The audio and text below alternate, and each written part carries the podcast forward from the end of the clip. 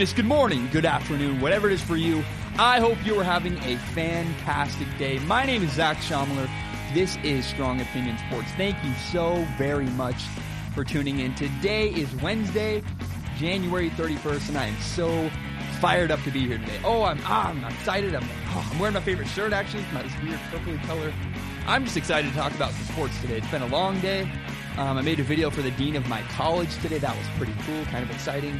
Um, sadly, I had a guest planned for today. Lara Schick will not be on the podcast. She got sick. She'll hopefully be on uh, the podcast on Friday. But man, I'm excited. It's really been a great day. I've had a great week.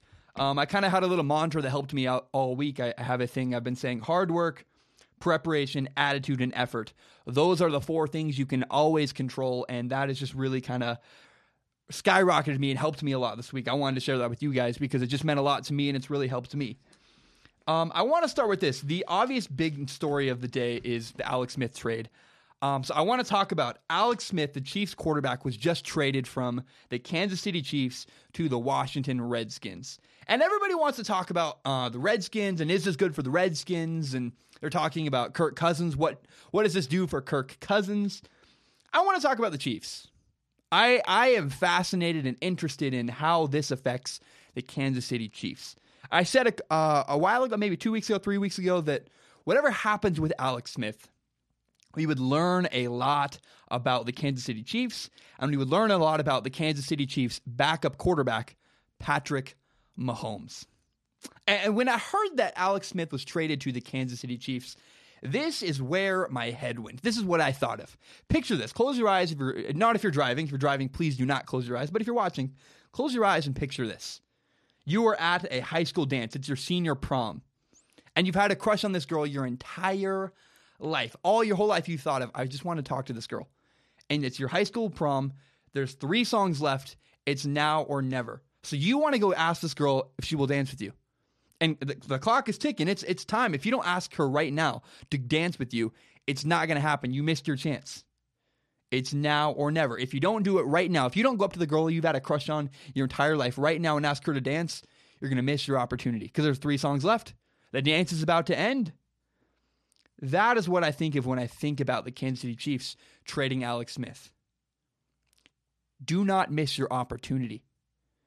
The Kansas City Chiefs have an incredible roster, a Super Bowl capable roster, a, a, roster capable of winning a Super Bowl. They are loaded. They had the best roster in the entire NFL last season, and they lost in the first round of the playoffs. In fact, they barely even made the playoffs.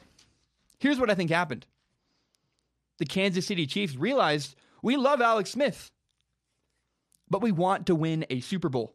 And Alex Smith is not going to help us win a Super Bowl. It's not going to happen. So they drafted Patrick Mahomes last year in the first round of the NFL draft. And Patrick Mahomes may not deliver. Patrick Mahomes, the backup quarterback who was a rookie last season for the Kansas City Chiefs, he's going to replace Alex Smith as the Kansas City Chiefs starting quarterback. He may not deliver, but again, if you don't go over and walk up to that girl, you're never going to know. Patrick Mahomes may not deliver, but he could. Alex Smith was not going to work. Alex Smith, you knew, was not going to win you a Super Bowl. Patrick Mahomes, at least, possibly could. Again, if you don't walk over to that girl at the dance, I guarantee she will not dance with you. You have to take your shot. You have to take a risk, or else you will not succeed. What did we learn from the national championship, from the entire college football playoff? People who are willing to take risks are the guys who win. The girl may reject you, but if you don't try, you'll never know. Maybe Patrick Mahomes won't work, but if you don't try, you'll never win a Super Bowl because you didn't have a chance with Alex Smith. And you're not going to know if you're not you're definitely not going to win a Super Bowl if you stick with Alex Smith. If Alex Smith couldn't deliver this year with the best roster in the entire NFL, it wasn't going to happen. It just wasn't going to work. Patrick Mahomes, hey, you have a shot. You have a shot now of winning a championship. That I think is what went through the Kansas City Chiefs' mind. The Chiefs showed us a lot. They showed us that they believe in Patrick Mahomes. The Kansas City Chiefs believe Patrick Mahomes is their future of their franchise. They think Patrick Mahomes is a franchise quarterback. The Kansas City Chiefs believe Patrick Mahomes is capable of winning a Super Bowl. That is what we learned from the Alex Smith trade. And that is why I'm so excited, man. I really think there are good things coming the Kansas City Chiefs way. Again, we've learned over and over again you have to take risks. You must take risks in order to win.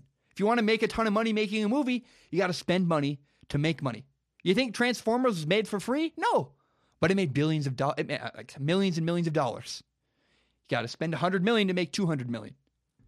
All right, I'm really excited. I'm going to talk about Kirk Cousins and the Redskins in just a moment.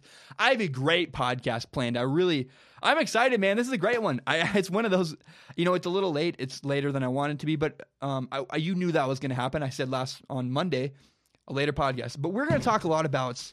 Um, a lot of people are telling me the NFL is rigged, and why are people saying that? I'm gonna have some fun with that topic. That'll be great. Um, a lot of interesting Patriots topics are coming up. A lot of just the Patriots are doing interesting things. There's a lot of news about them. I'm going to talk about that. We're going to talk about LeBron James.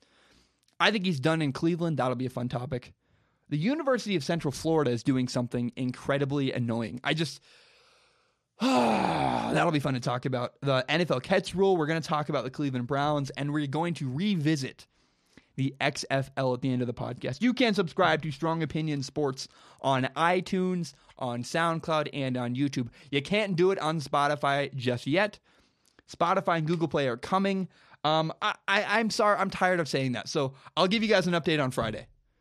Friday, hopefully, it'll be on those two platforms. If it's not, shame on me. Found fair. It's coming very soon. I'm tired of saying it's coming soon, so I'm just going to deliver. I'm going to make it happen. Then I'll get back to you guys. Please tell your friends about Strong Opinion Sports. Help me grow this podcast by sharing this with your friends on Facebook, on Twitter, on Instagram. There's a link, however, you're consuming the podcast on iTunes, on SoundCloud, on YouTube. There's a way to share the link. Hit share link, share it with your friends on Facebook, on Twitter, on Instagram. If you understand Reddit, please help me out. Put it on Reddit. I don't understand how Reddit works. I read forums sometimes, they're interesting. But if you can put me on Reddit, that'd be great. It would help me a lot. All right. I want to jump into the first. Well, we talked about this trade already. I want to dive deeper into the Alex Smith trade because um, I'm pretty sure that Sam Darnold, I'm pretty sure that Sam Darnold just became the next quarterback for the Cleveland Browns last night. So the Redskins traded Alex Smith. The Redskins acquired Alex Smith in a trade with the Kansas City Chiefs. And now Kirk Cousins needs to find a new football team. So where will Kirk Cousins go?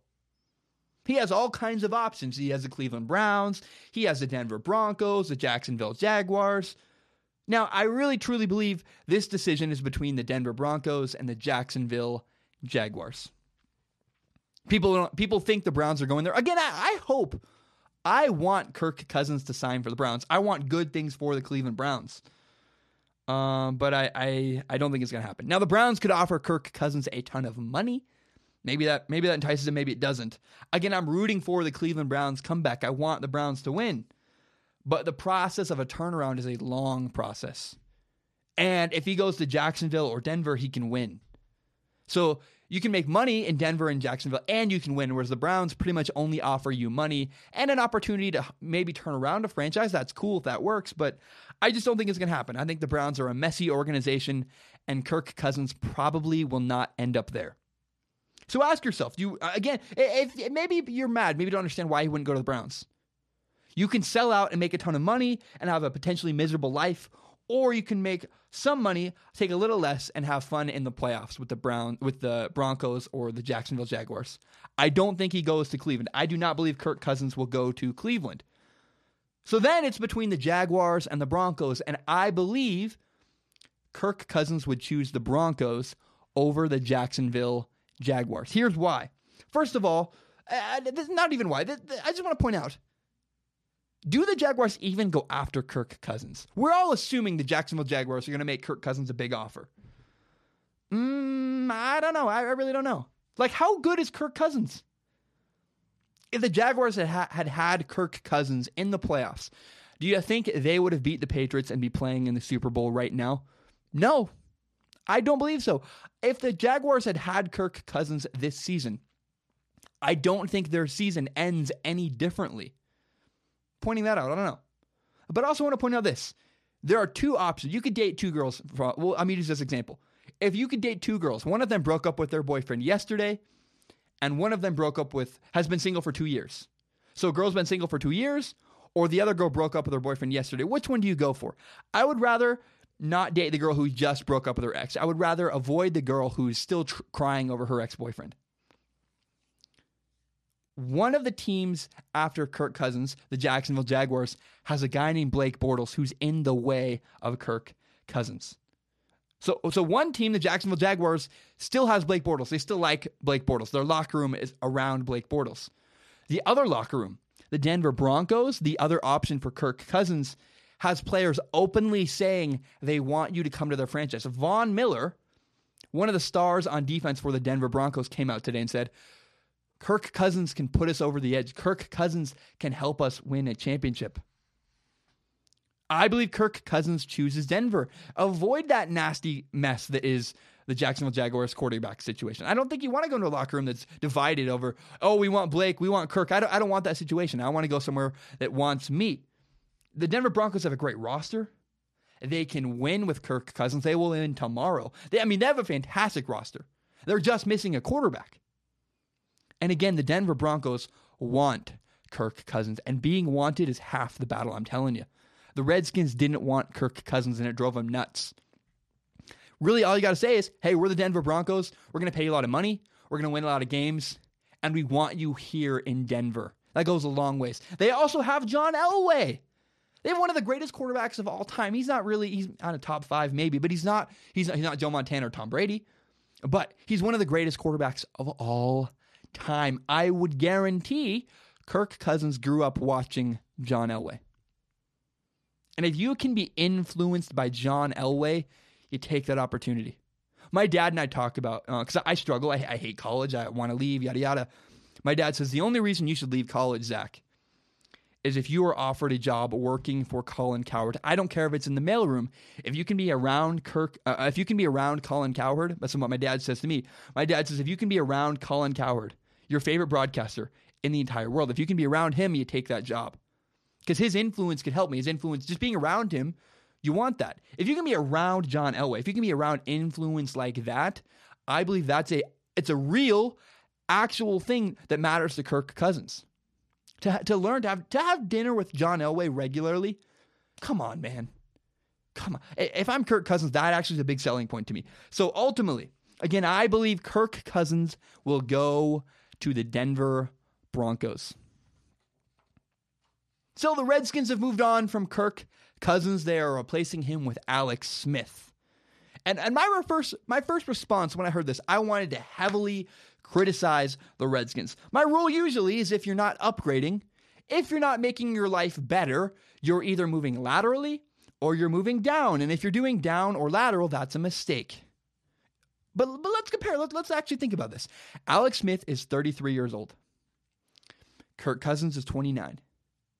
Now, Kirk Cousins has still a lot of room to improve, and I think Kirk Cousins will still improve. He has he's four years younger than Alex Smith. He's not. I don't think he's he's in the prime of his career, entering it right now. So I believe his next great couple years are coming up. Alex Smith is a little bit older. We know what Alex Smith is. He's good in the regular season.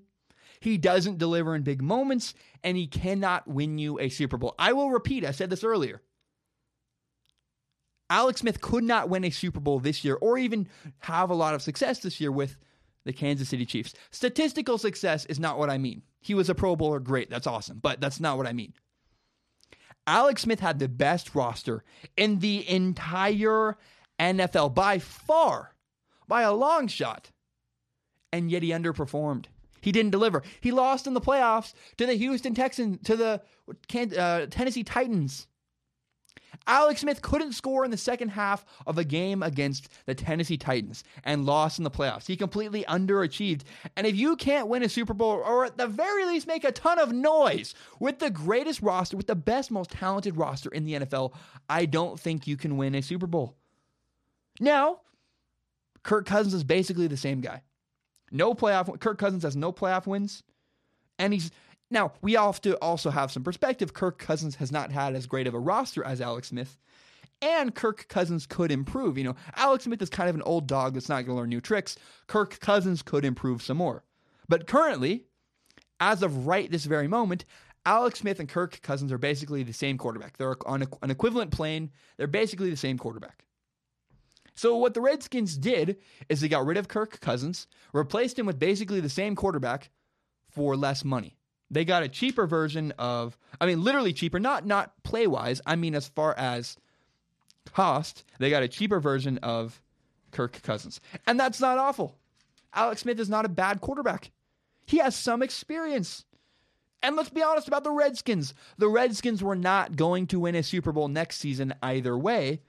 So, you can solve a problem. You can replace Kirk Cousins. You don't have to pay him all that money. And you have a guy who can win you some games. I mean, Kirk Alex Smith is not awful. He's good in the regular season. You'll win some games. He's not going to win you a Super Bowl, but that's what Alex Smith is. That's fine. You replace Kirk Cousins and basically got the same thing in return. Now, if I'm the Redskins, I would draft a quarterback late in the NFL draft. I mean, what that's what you do when you have a 33-year-old quarterback. If you have an older quarterback, especially if they're Alex Smith and cannot win you a Super Bowl, you're drafting a quarterback every single year. But I do not think the Redskins made a bad move by any you know, people are people are overhyping this saying, "Oh, the Redskins won the trade." They didn't. They got a good quarterback. It's not a bad move. They basically got the same exact quarterback they already had for cheaper. Good move. I support the Redskins. I think it worked out for both teams. The Chiefs now have a chance of winning a championship, and the Redskins stay afloat as a probably an 8 and 8 10 win team, 8 and 8 to 10 win team next season. They're viable. They can win games, not a Super Bowl. The Redskins are I support this move. I think it's a good move. Good, not great.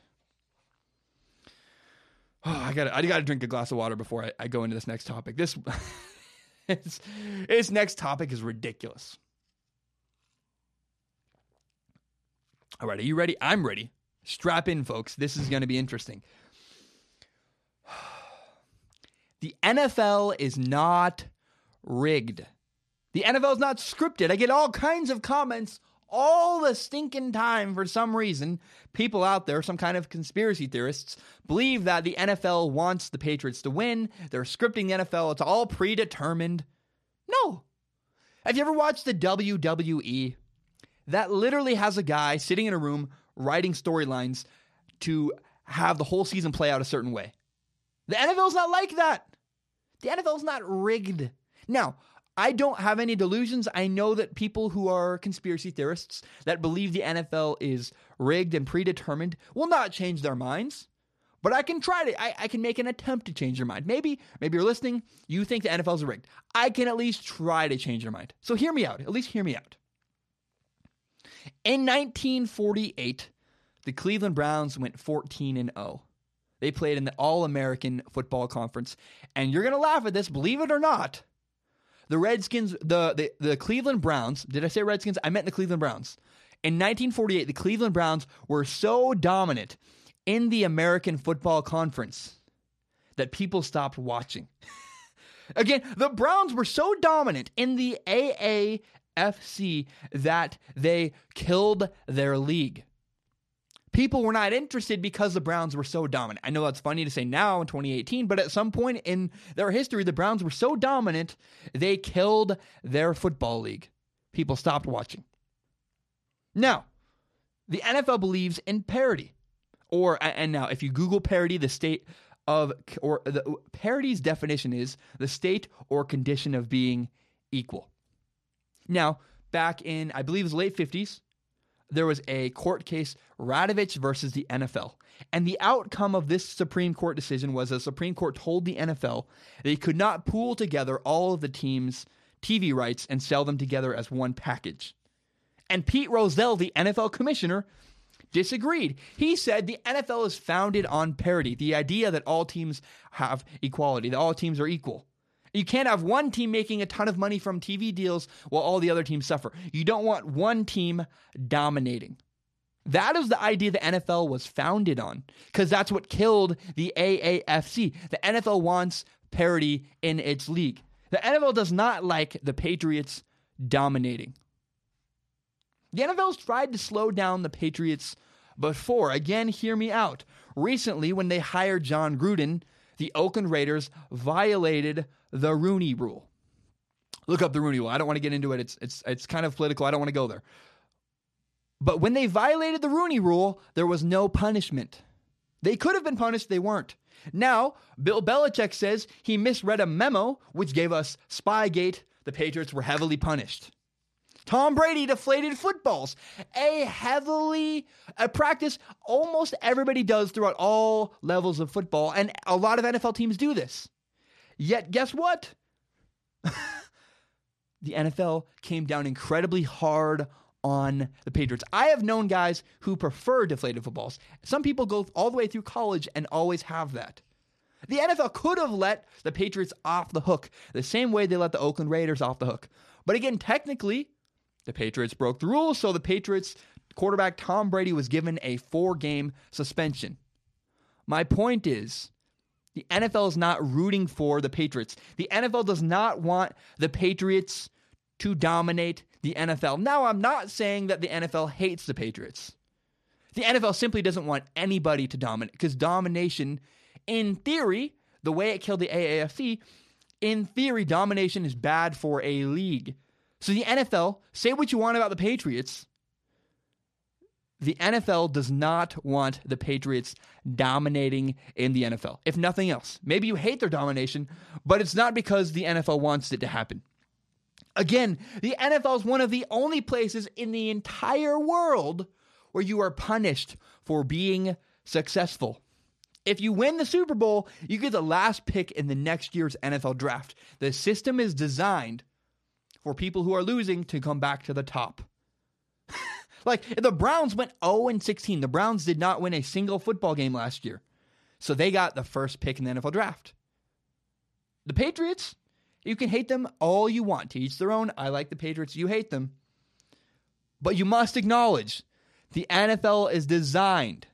The way the NFL has been designed is to avoid dominance. The Patriots break all those rules.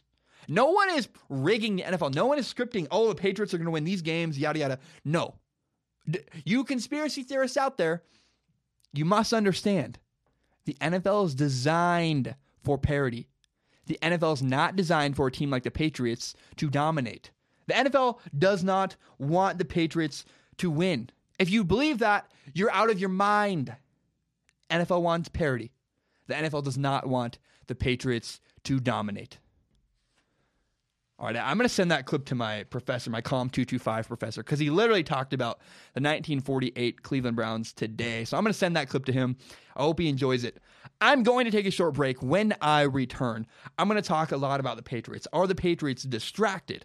I have a new perspective on the Super Bowl. I'm also going to touch, before getting to the Patriots, I'm going to touch on the NFL catch rule. Later in the podcast, I believe LeBron James is done in Cleveland. We'll get to that. Uh, the University of Central Florida is doing something that just is annoying me so badly. I am done with it.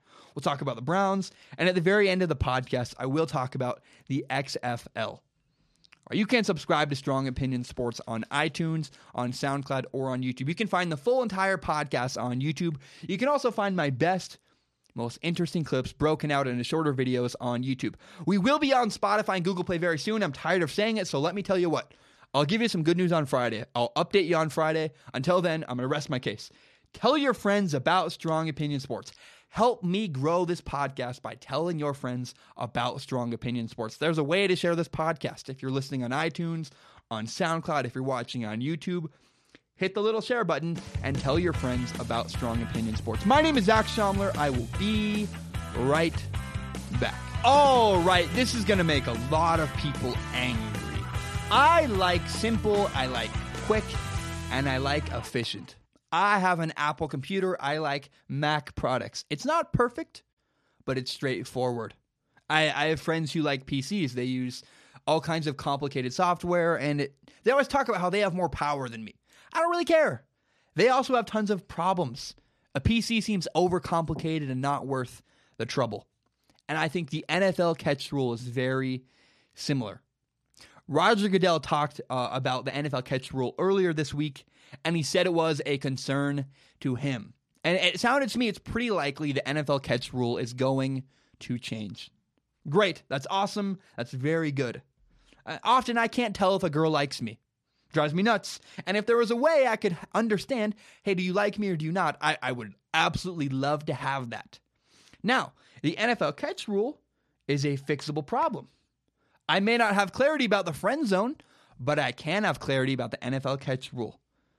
Again, we can change NFL rules. We can fix this. I said two months ago.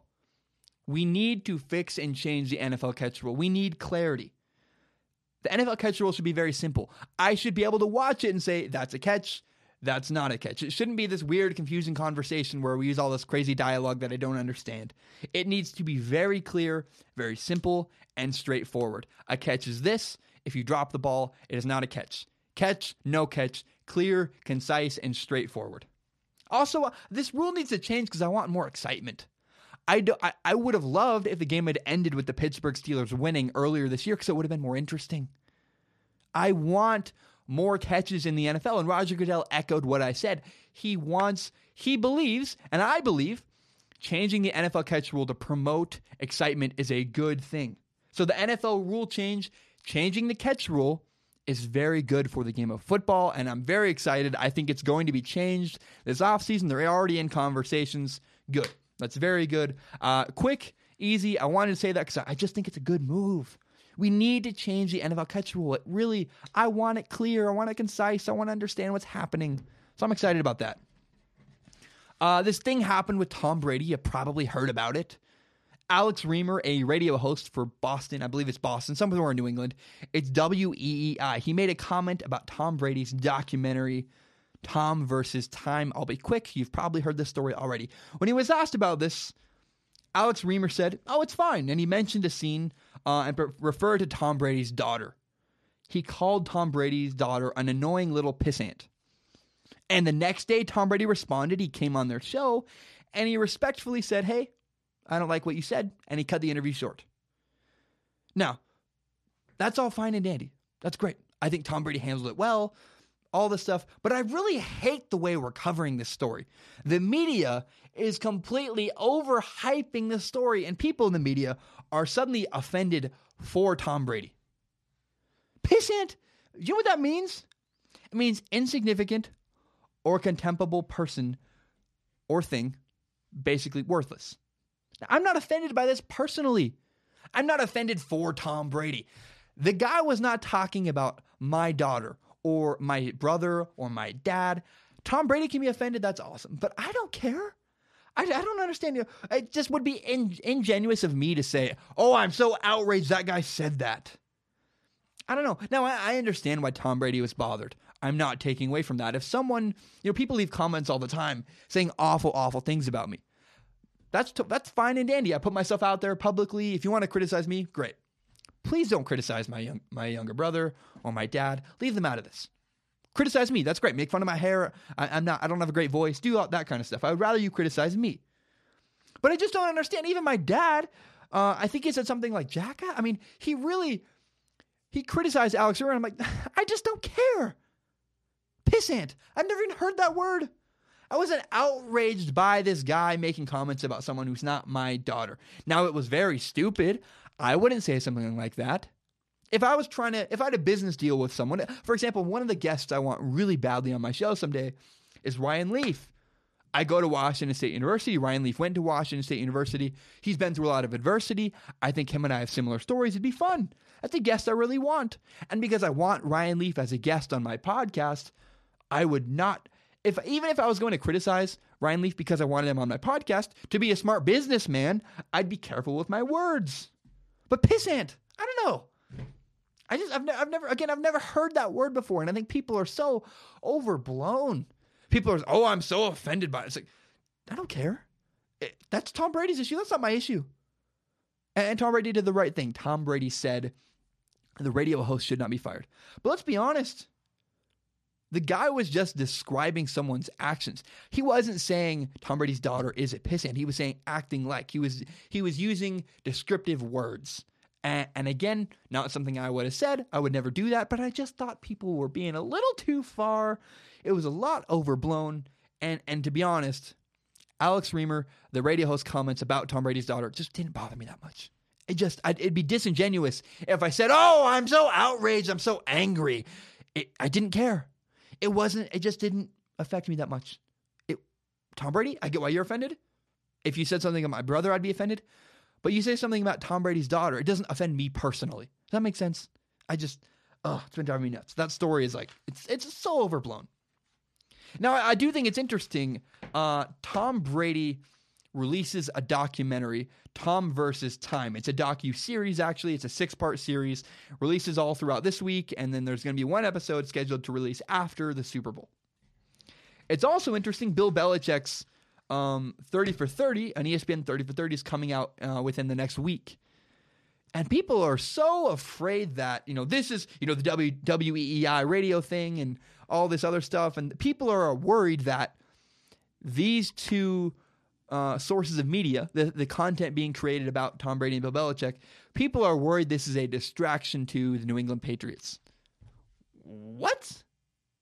Are you, you, you think two documentaries, that's the big distraction. How about the giant story recently that came out that Tom Brady and Bill Belichick were at odds and that the owner disagreed with them? All this, there was like a, basically a major scandal between the owner, the coach, and the quarterback of the New England Patriots. And that came out a few weeks ago, and yet the Patriots were completely unfazed. Like actual real drama came out, and it didn't didn't affect anyone. It was fine. The Patriots were fine. So you think that two documentaries, a docu series and a 30 for 30, you think those are gonna affect the Patriots? no. No, no, no, no, no. The Patriots will not lose focus. That's absurd. The Patriots are in Minneapolis on a business trip. They're acting that way. I just, I, I, just, I, I can't believe you would think that something as minute as that could distract from the Patriots. Like Tom Brady doesn't even. You, people are oh, always tweeting about it. That must be a distraction. Tom Brady doesn't operate his Twitter. He's a he's a multimillionaire. He has other people making. I mean, you, you, have you ever watched a documentary? He has people doing all kinds of stuff for him on his property. Tom Brady doesn't operate his own Twitter. Like you think the TB Times releases after every game Tom Brady plays in. You think that is something Tom Brady draws himself on his iPad? No way. The Patriots are not going to be distracted by the 30 for 30. They're not going to be distracted by Tom versus Time. Heck, they weren't even distracted by the giant actual story that came out on ESPN a couple weeks ago. The Patriots will not be distracted. They're here on a business trip and they're probably going to win the Super Bowl. I did watch um, episode three of Tom versus Time, and I will admit it was kind of weird. Uh, they were talking about how on the, on the show there was a, a, scene where they're talking about how Julian Edelman needs to train uh, the way he needs needs to change the way he trains and train the way Tom Brady does. And then a couple minutes later in the documentary uh, is a scene where Julian Edelman tears his ACL. And I'll be honest, it did feel a little bit preachy. I understand maybe why Alex Guerrero was pulled out of that locker room because it's like, oh, if you're doing that, if you're like undermining everyone else, if you're like criticizing other people, it's fine to do your thing. It's another thing to tell other people they should do it. It's like when people come to they they like shove things down. Like religion is a big one. Believe what you believe. Don't shove it down my throat. That makes sense. Do you? I don't have to do what you do though. And it felt kind of weird. Like I just I don't know. Like they were trying to they were being preachy about it do my method. My method's better than yours. You got injured because you didn't do my method. I wanted to point out in episode three of Tom versus Time that made me slightly uncomfortable. Now I love Tom versus Time. I, I really enjoy it. I think it's great. It makes Tom Brady uh, like it humanizes Tom Brady. It really does. It inspires me. I watch it. I'm like, oh, I want to be just like that guy. I want to have work ethic and dedication like Tom Brady. It's really cool to see a little bit of his life, even if it's fake. I, I, I don't think it is. I, I really think, I mean, they're obviously framing him a certain way, but I like it. Makes me more of a fan of Tom Brady. It was, I will admit, a weird time. You know, to release a docu series right before the Super Bowl is kind of a weird time. But I would argue, well, when can you release it? Because if you lose, say, say for example, say the Patriots lost in the playoffs to the Jaguars well, if you release this whole long documentary about Tom Brady working hard, chasing his dreams, trying to do this and that after 40, it would feel pretty weird because it's like uh, you failed. And if you wait till after the Super Bowl, but you lose the Super Bowl, again, that's weird because his whole pursuit, he's after 40, all this stuff, and oh, we already know you lost. So this whole thing has no, there's no drama behind this. Actually, I truly believe that they released Tom versus Time at the perfect time Here, here's the release schedule. Episode three is out. Part four of Tom versus Time releases tomorrow, which is Thursday. And part five of Tom versus Time, there are six parts. Part five releases the morning of the Super Bowl, which means part six will release after the Super Bowl. I presume this will be Tom Brady's thoughts post Super Bowl. Either way, what happens, you win because you're telling a story. You work so hard, you're 40, you went through five episodes, all this build up. And then if you lose, it's interesting. And if you win, it's interesting. So creatively, artistically, the way they released Tom versus Time is perfect. Now, you can argue, well, uh, I, maybe there's no good way to release it, then you shouldn't do it at all. Tom Brady's trying to improve his brand. He's trying to extend himself beyond football. This is how you do it. I heard a thing recently. No one cares about what you have to say unless they know how much you care about what you're saying. So I can talk about, uh, I'm trying to think of an example. If you don't know Tom Brady's story, does it matter as much? If you don't know that he was a sixth round pick, he was overlooked, he almost cried when he talked about it. If you don't know all of that, you don't appreciate Tom Brady the same way. Tom Brady has to tell his story if he if you want to relate with Tom Brady. I mean, again, it humanizes Brady. It makes Brady seem like a real person. You see him and his wife conversing after he loses a game. They go two and two, and Tom Brady's upset. And you see his wife consoling him. I'm like, that's cool. That's interesting. It makes me like and care about Tom Brady. All right. Um, I have two interesting thoughts about the Super Bowl. They're fun, they're interesting, I'm excited. Here are my two interesting thoughts about the Super Bowl. One is that everyone is saying the Eagles have better players than the New England Patriots. I mean, I, I, I, believe this is a narrative the media is trying to push to drum up interest. People are trying to push, oh, the Eagles have better players, They're trying to make it more interesting. The Eagles have better players than the Patriots. So what? Who cares? The Pittsburgh Steelers had three Hall of Famers. They had far better players, and yet they lost. The Jacksonville Jaguars had a better roster than the Patriots, and yet, bye bye, they lost. The Kansas City Chiefs, the best roster in the entire NFL. Where are they? They're watching from home. See, coaching matters. Now, uh, if there's a huge talent discrepancy, coaching matters less. So, um, for example, South Dakota Western, no matter how well they are coached, a South Dakota Western football team is never going to beat Alabama because you have a ton of talent versus basically no talent. No matter how well you coach that team, they're not going to beat Alabama. But in the NFL, everybody's talented. Everyone is at least pretty good in the NFL. The talent level is much closer. The variation is not as far. And some talent with great coaching beats and is better than a ton of incredible talent with average coaching. At the end of the day, coaching and having a great quarterback is the most important thing in the NFL. Coaching, great coaching, can overcome a lack of talent. I'm not worried at all. And it, since when has a lack of talent ever been a problem for the Patriots before? What are they known for? The Patriots are known for taking people who are underappreciated and winning championships with them. Now, here's a, here's a, a crazy thought. Number two is a stat. Here's a stat for you: the Patriots have never scored in the first quarter of all seven of their Super Bowls. And all seven of the Super Bowls the Patriots have been in, they have never scored in the first quarter. Man, I said in I said in my Super Bowl prediction that halftime matters. So what this means to me is if the Patriots are losing in the first quarter, don't panic. Relax. It's probably what's going to happen. The Patriots are probably going to be down 10 nothing or 7 nothing or maybe it'll be tied and you're like, "Why haven't the Patriots scored yet?" They never score in the first quarter. So, I'm saying this now for you watching the Super Bowl in the future, relax. When the, the Patriots do not score in the first quarter, don't panic. They'll be fine. What's going to happen is they're going to get to halftime, make a bunch of adjustments, and ultimately win the game. Now, what this also tells us the fact that the Patriots have never scored in the first quarter of any of their seven Super Bowls is that if the Patriots do score in the first quarter, if the Patriots take their first drive, and go down the field, score a touchdown, the Eagles are screwed. if the Patriots can score on their first drive, this will be a blowout because the Eagles do not want to play from behind. The Eagles have a, a, a backup quarterback and a great running game. If you have to play from behind, if the Eagles are losing, they're going to have to trust Nick Foles to throw the ball a lot more and they carry your football team to victory. And let's be honest about Nick Foles. No.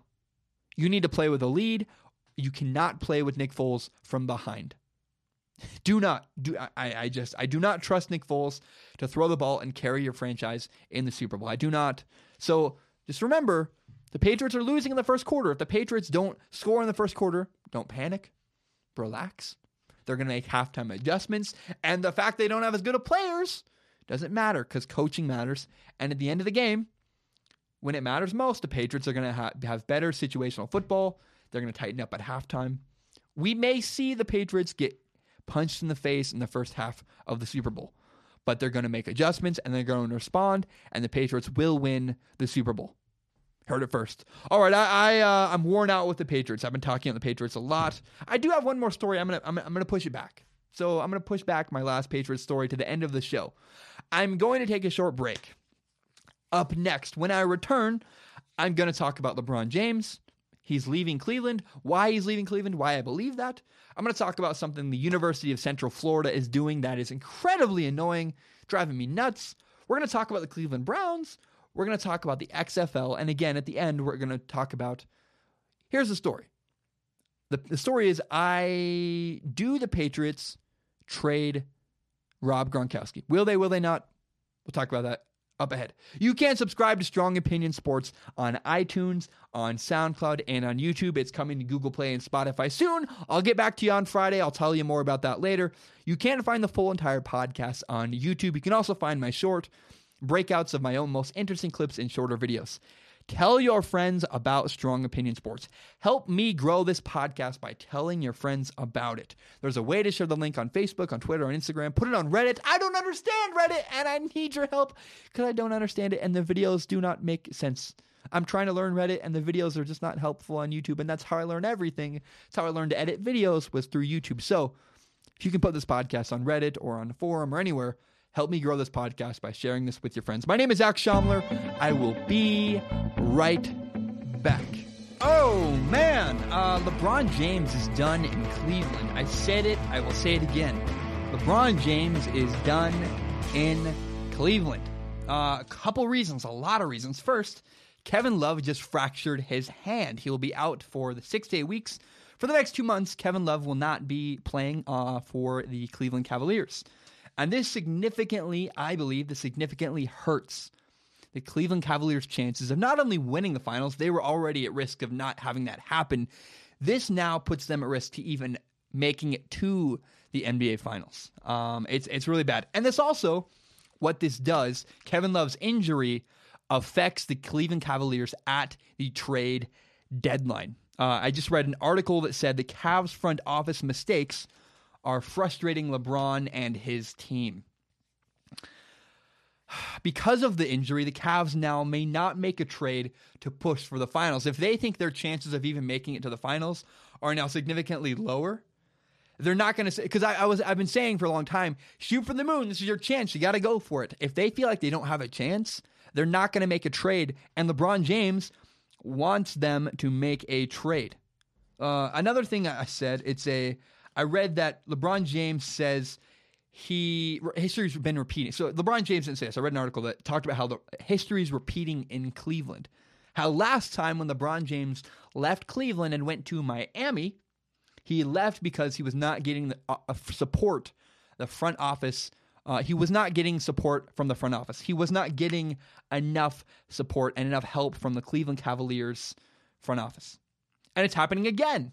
Again, he wants them to make a trade. He's been quoted recently saying, I want help. Uh, he's been quoted recently talking about the double standard of NBA player movement, which means to me, I mean, he was he was asked specifically about the Blake Griffin trade, but what this tells me is that the thought of player movement is in LeBron James' head. This thought is in his mind. I'm going to play a clip. Here's what LeBron James said about player movement in the NBA. Yeah, when a player gets traded, they was doing what's best for the franchise. But when a player decides to leave, it's he's not loyal. He's a snake. He's, uh, he's not committed. It's just the, that's the that's the narrative of how, how it goes. So uh, I'm definitely I, I know that firsthand. So put all this together. Kevin Love's injury. He's not getting support from the Cleveland Cavaliers front office.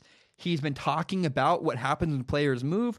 All this combined tells me LeBron James is done in Cleveland. He's moving out. He's shipping out. He's going to find somewhere else to play next season. I mean, it's been a mess. It's been a long year. It's been a, a rough year. I think LeBron James is done. He's ready to move on from Cleveland.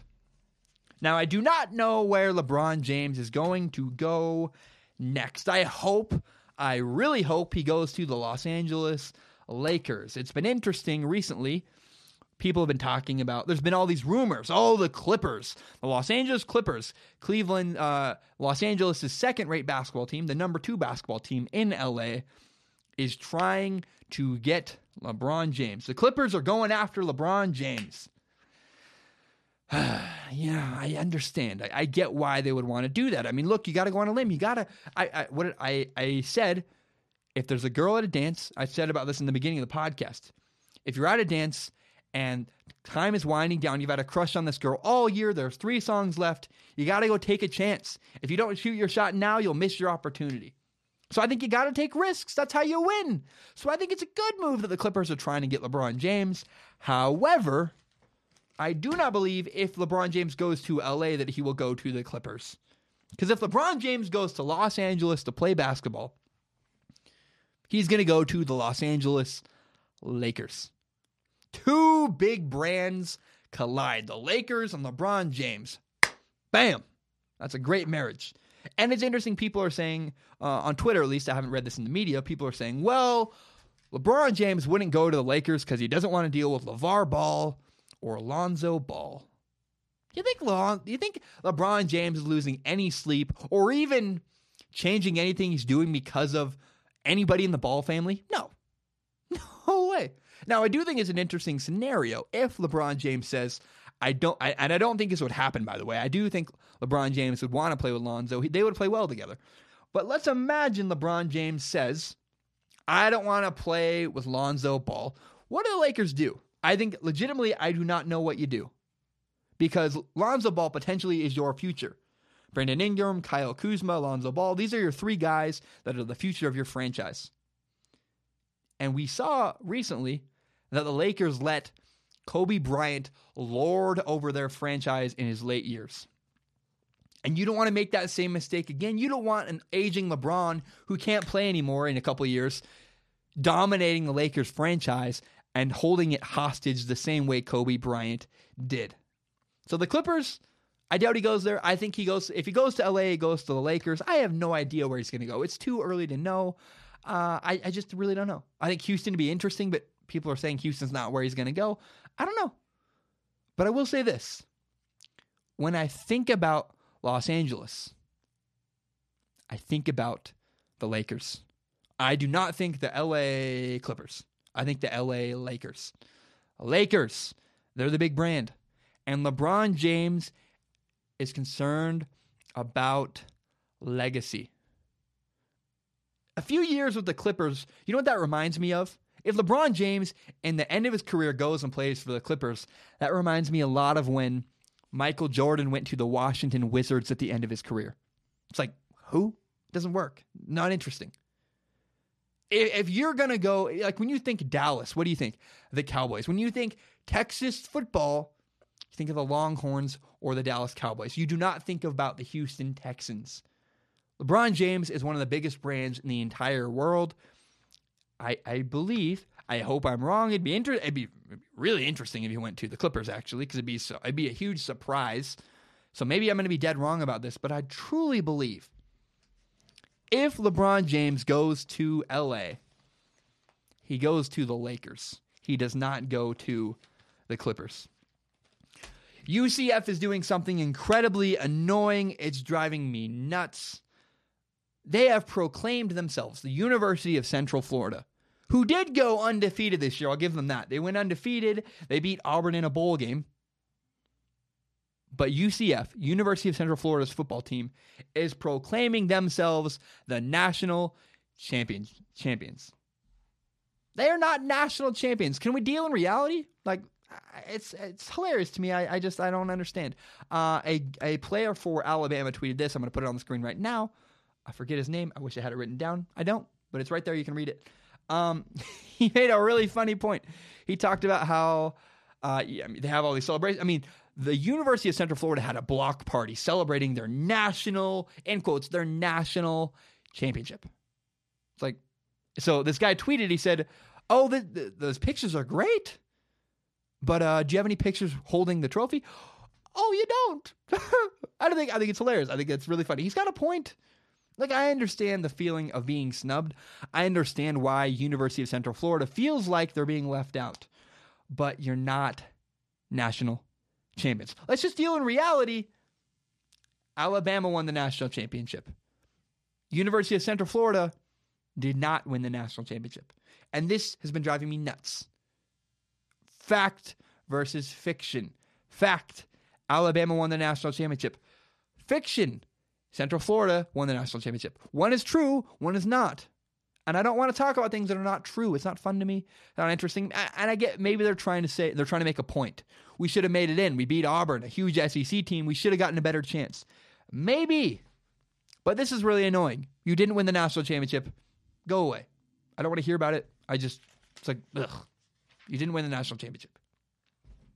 Another brief story I want to talk about um, I'm watching the Senior Bowl and I'm hearing. I mean, I was obsessed with the Senior Bowl. I really was. I watched a ton of interviews. I was all in on all the content all week. It was like if I'm either in class, I'm recording a podcast, or I'm sitting on my phone following stuff about the Senior Bowl. The Senior Bowl again is the kind of the college All Star game. It's where all the the best, uh, highly thought of seniors and draft prospects are all meet in Mobile, Alabama, to play a kind of a, a an All Star game of college football players before the NFL draft. And there were two teams there was a North team and the South team. The North team was coached by Bill O'Brien and the Houston Texans coaching staff. And sorry, that was the South team. And the Broncos, uh, Vance Joseph and the Broncos staff coached the North team in the Senior Bowl. And I thought it was very interesting when talking about coaches and scouts, we're talking about practices. They said Bill O'Brien had very organized, detailed practices and Vance Joseph, who is the Broncos head coach, had confusing and disorganized practices. And what it was even more interesting to me and why I cared about this story was they compared it to Hue Jackson. So Hue Jackson is the Cleveland Browns head coach. And he was one of the coaches at the Senior Bowl last year. They said Vance Joseph's confusing and disorganized practices were a lot like Hue Jackson's confusing, disorganized practices. And I, what I learned was apparently the Cleveland Browns head coach was not organized last year when he did the Senior Bowl. It was confusing and, and just a mess. And that is very bad news for the Cleveland Browns. Uh, to be honest, uh, Hue Jackson, Hue Jackson, the head coach of the Cleveland Browns, who did not win a single game last year. He went 0 16 and he was not fired. Now, it makes sense to me. I think that, you know, who are you going to replace the Cleveland Browns head coach with? Who wants to be the Cleveland Browns head coach? Nobody. And you have a guy who seems like he's competent, keep him. But we also have to be honest. If there's no improvement early in the season, he's done. He's out. If he doesn't show some kind of inkling of success, he's not going to be the head coach of the Cleveland Browns for much longer after that. Another thing that's interesting is some people I've talked to recently believe that the Cleveland Browns are absolutely hopeless. I hope this isn't true, but my friend recently said to win in the NFL, what you need is a good owner, a good coach, and a good quarterback. And he said until the Browns are sold to a different owner, the Browns cannot win. And I I I really hope this isn't true because I want to see the Browns turn it around.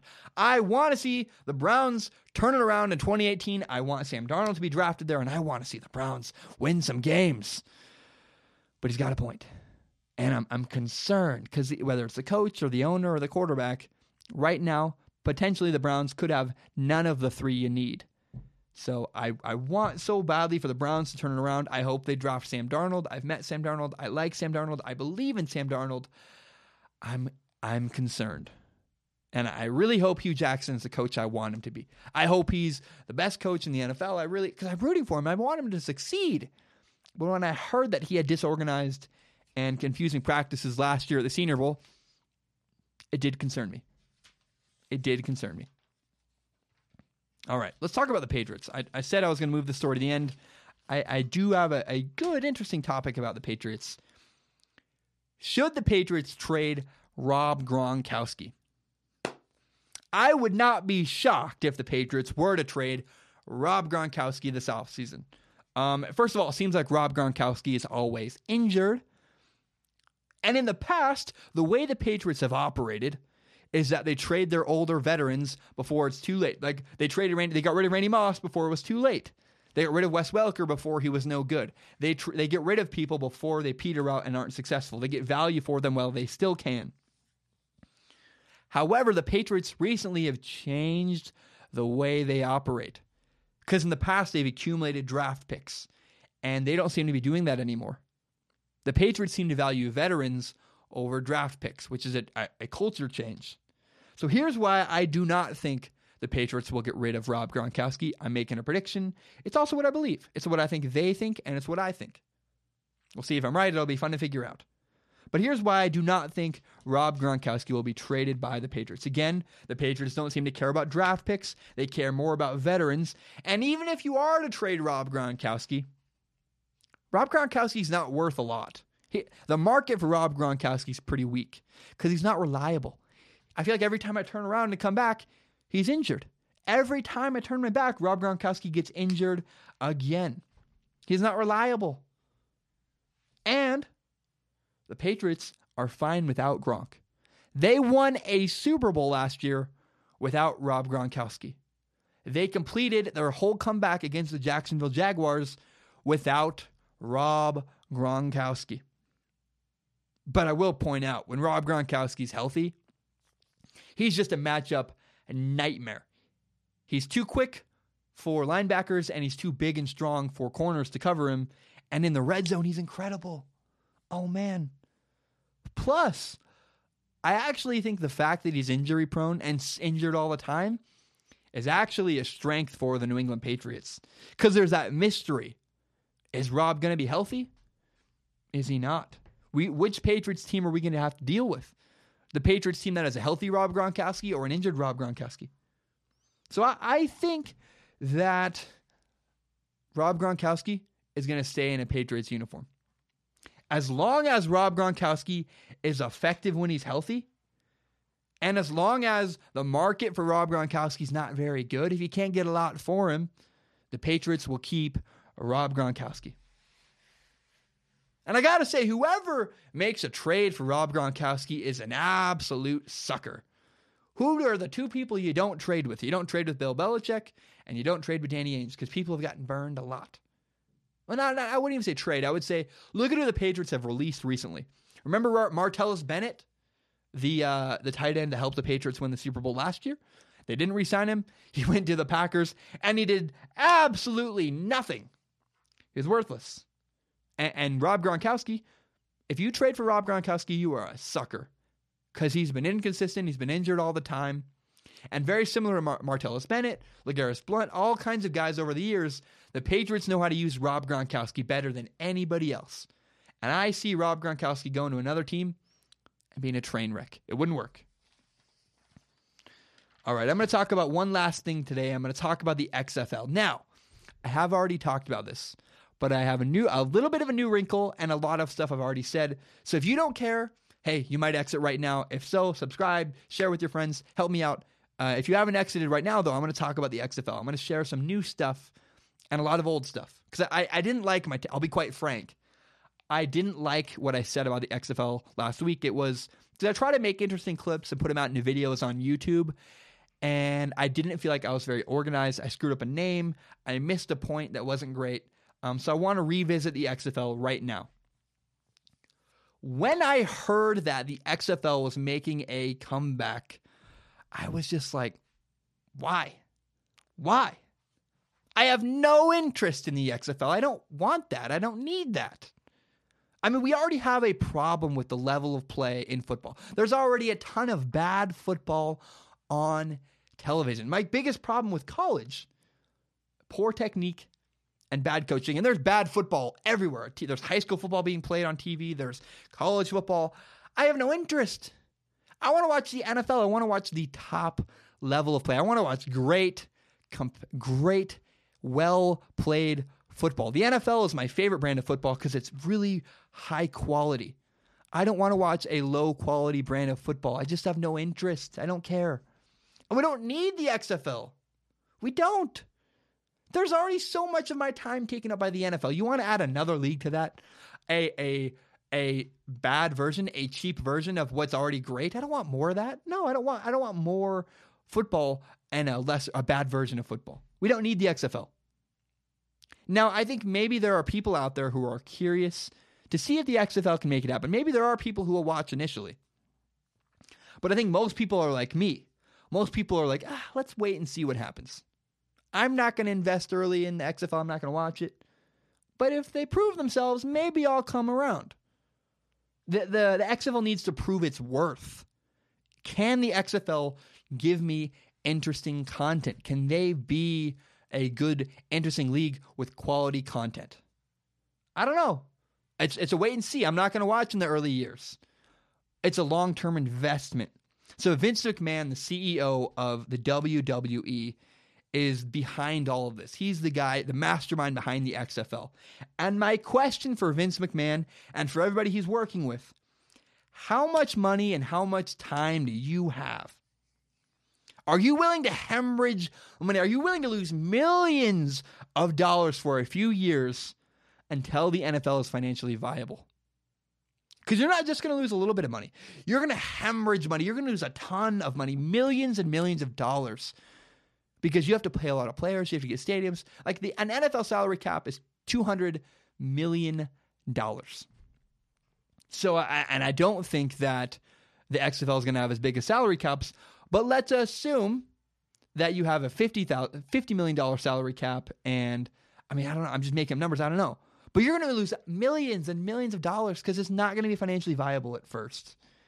And are you willing to lose money for a couple of years until the XFL is financially viable. And not only you, Vince McMahon, not only do you have to be patient, you have to get 12 other, at least 12 other billionaires to be patient with you. Are you and your partners willing to lose a lot of money until the XFL is financially viable? But even then, even if you are patient, you still need to put out a good product. You still need to give us something. You need to deliver. And I don't think they can. People are saying, oh, well, the XFL is probably going to get Johnny Manziel and Tim Tebow. I'll be honest, I don't want to watch either of them play football. I want high quality football. And Tim Tebow, Johnny Manziel, that's not high quality football. Like Tim Tebow wouldn't even play in the Canadian Football League. What makes you think he's going to leave his great, he has a great broadcasting gig. What makes you think he's going to leave his fantastic broadcasting gig, Tim Tebow? What makes you think he's going to leave that and join the XFL when he couldn't even, you couldn't even get into play in the Canadian Football League? And again, even if Tim Tebow plays, I don't want to watch Tim Tebow. I don't want to watch Tim Tebow struggle to throw a football ever again in my life. I don't want to do it. I have no interest. I don't care about the XFL. I already have the NFL. The NFL is awesome. The NFL's great. I love the combine. I love the draft. I love the regular season. I love the postseason. I love the Super Bowl. I love all of it. And the NFL basically is 10 months of my entire year. Every year, I don't care about the XFL and I don't want the XFL. And it's funny, like people, Vince McMahon is saying, we're going to solve the national anthem issue. Yeah, the XFL is going to solve the national anthem issue. Great. Uh, but the XFL doesn't even start until 2020 at the soonest. You think the national anthem is still going to be an issue in 2020? You really believe that? Because I don't. I just I think we're a society that moves along and has trends that go in and out very quickly. I would certainly hope that in two years from now, by 2020, we'll be we'll, be through this and we'll have some kind of solution. So that's that's a poor excuse. You're just trying to you're trying to gain the PR move right now. I do not believe in the XFL as a product. I doubt they have patience to lose millions of dollars until it becomes financially successful, financially viable. So my prediction is, will the XFL succeed? no. No. The XFL will not succeed. I take strong opinions. That's the name of the show. I, I choose right or wrong, black and white, right or left. I make strong opinions. Maybe I'm wrong, but I'm not afraid to be wrong. I do not have any faith in the XFL. My name is Zac Shomler. Thank you so very much for tuning in. You can subscribe to Strong Opinion Sports on iTunes, on SoundCloud, on YouTube, eventually Google Play and Spotify. Hopefully, I'll have good news about that on Friday. Tell your friends about Strong Opinion Sports. Help me grow my audience. Help me grow this podcast by telling your friends about Strong Opinion Sports. Share the link on Facebook, on Twitter, on Instagram, on Reddit, however you want. If you could put it on Reddit, I don't understand Reddit. I've been ranting about this for a couple weeks now. I don't understand Reddit. The videos are really confusing and I can't figure out how it works. So if you could help me put Strong Opinion Sports on Reddit, that'd be a huge help. Again, thank you so very much for listening. Do you like my shirt? This is my favorite shirt in the world. I love it. It doesn't really fit me around the neck as well, but I love it. Thank you so much for listening. Tell me about the shirt, and I hope you have a great day, everybody. Thank you so much. Ba dum bum boom. We are done.